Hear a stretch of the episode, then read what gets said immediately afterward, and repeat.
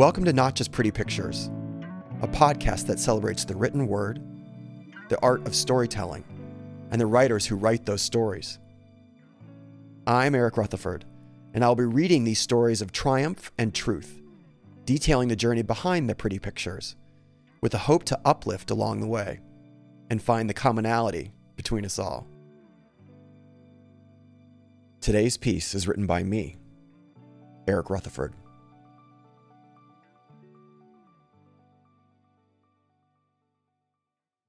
Do you think you've had enough? By Eric Rutherford. Do you think you've had enough? He said. Enough of what? I thought. This expensive champagne? You trying to get into my pants? Or do you mean this ridiculous level of self pity which I am wallowing in at the moment?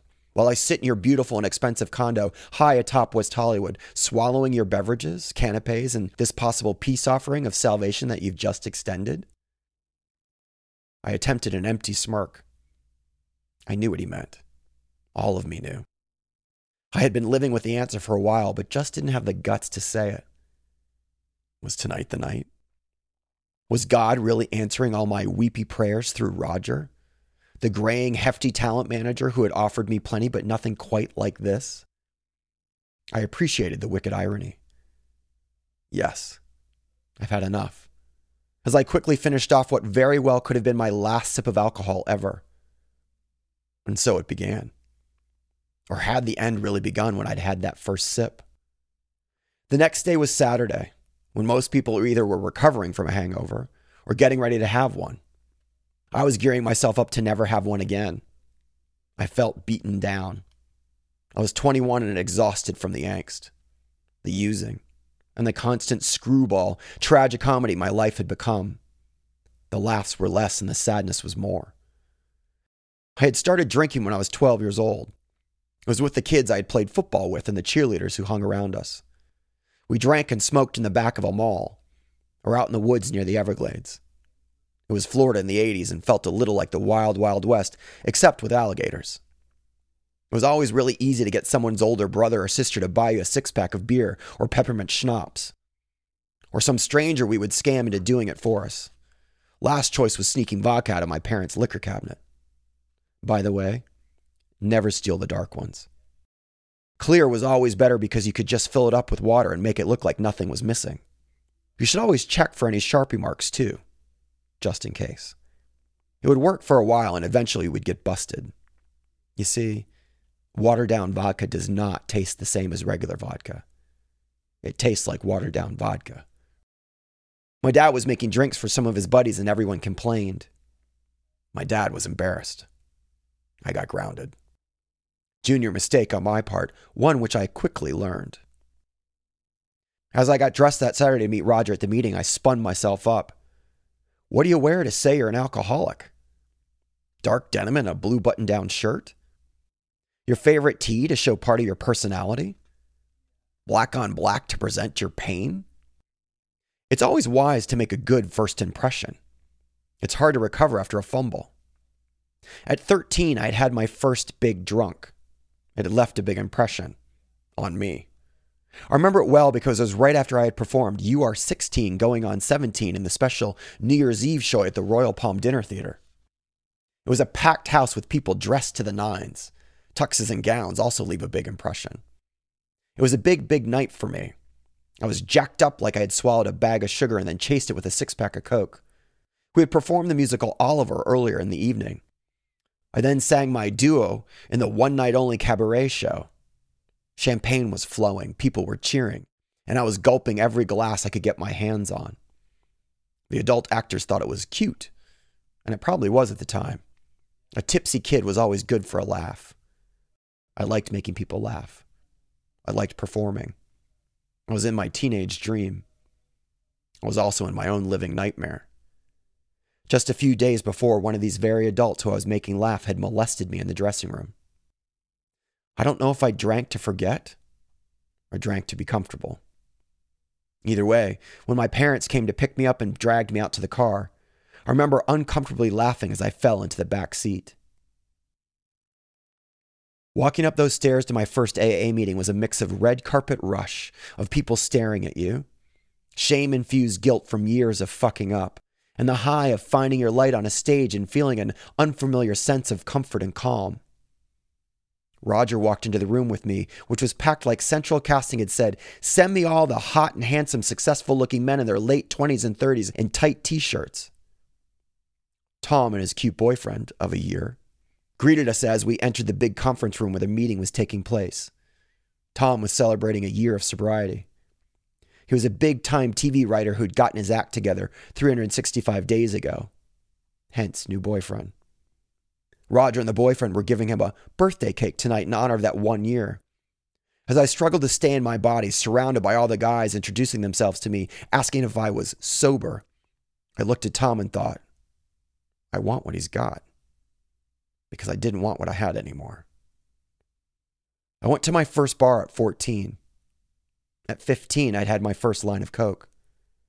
Soon after that line, I crossed another. I came out to my parents. Shit hit the fan in the family, and by 16, I was dancing in gay bars, dating drug dealers, and sneaking in my window as the sun came up. By the time my senior year rolled around, my life was falling apart when it should have been spectacular. I was captain of the high school football team, which had the best winning record in the history of the school. I was dating a debutante from LA while also dating a handsome flight attendant in Fort Lauderdale. I'd gotten into USC's prestigious BFA theater program after auditioning against thousands of other kids from around the country. All of this should have spelled winner.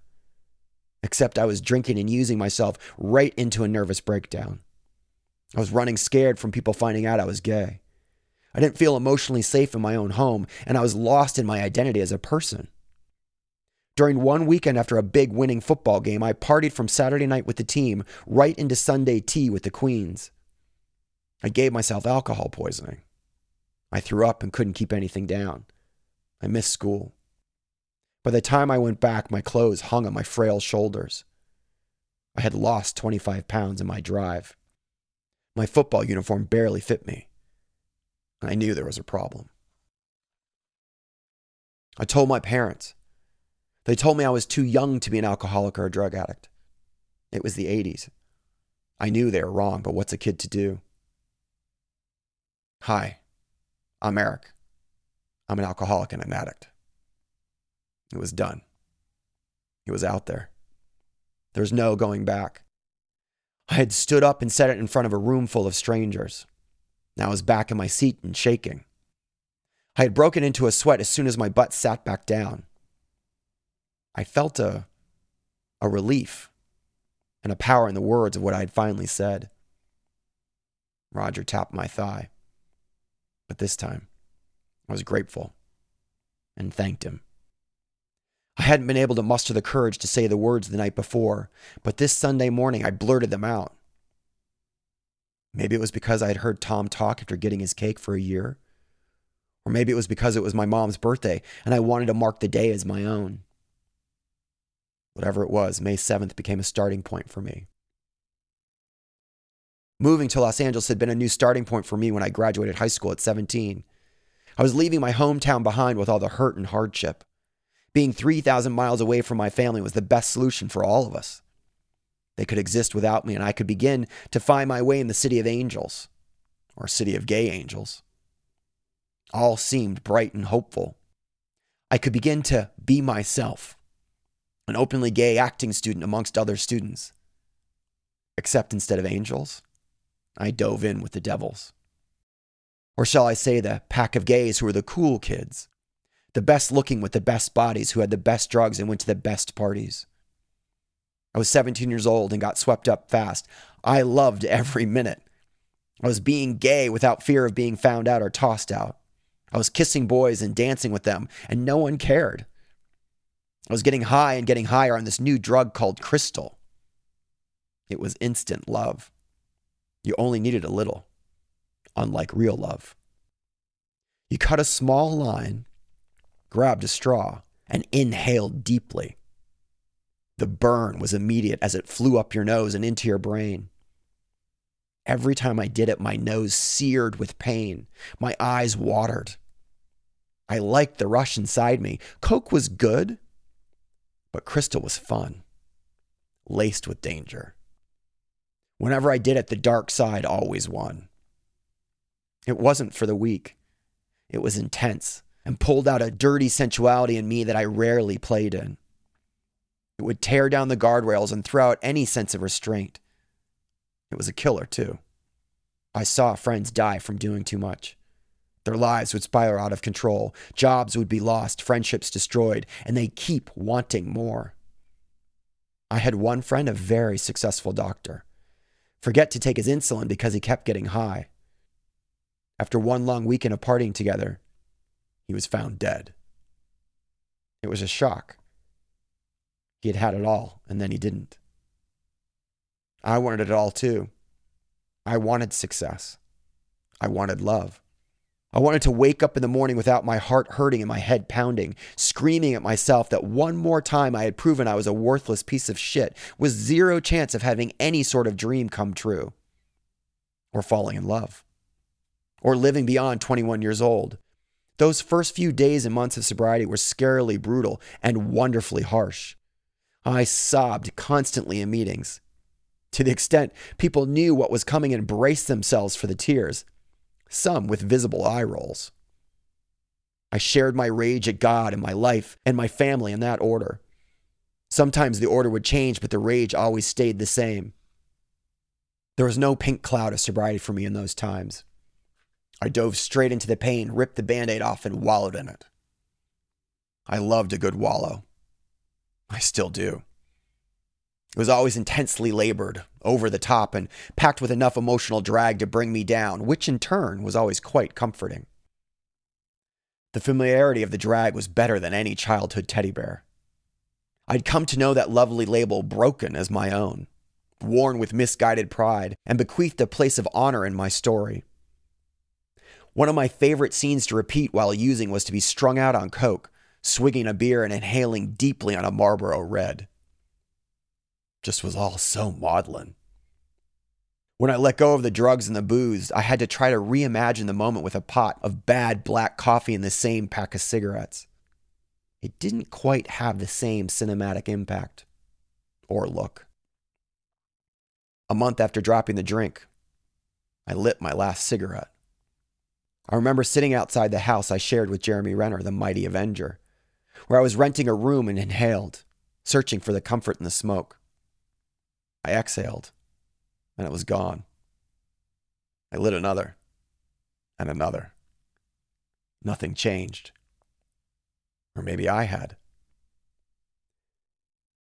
32 years later, and a lot has changed. I am grayer, calmer, deemed a success in the eyes of many. My family sees an adult man who has fought and won. My friends see a passionate, powerful person who shows up and doesn't disappear. When the video is played back for me to see, I see me amongst the laugh lines and crow's feet, a boy who knew when he'd had enough, and a man who's still learning to love that boy.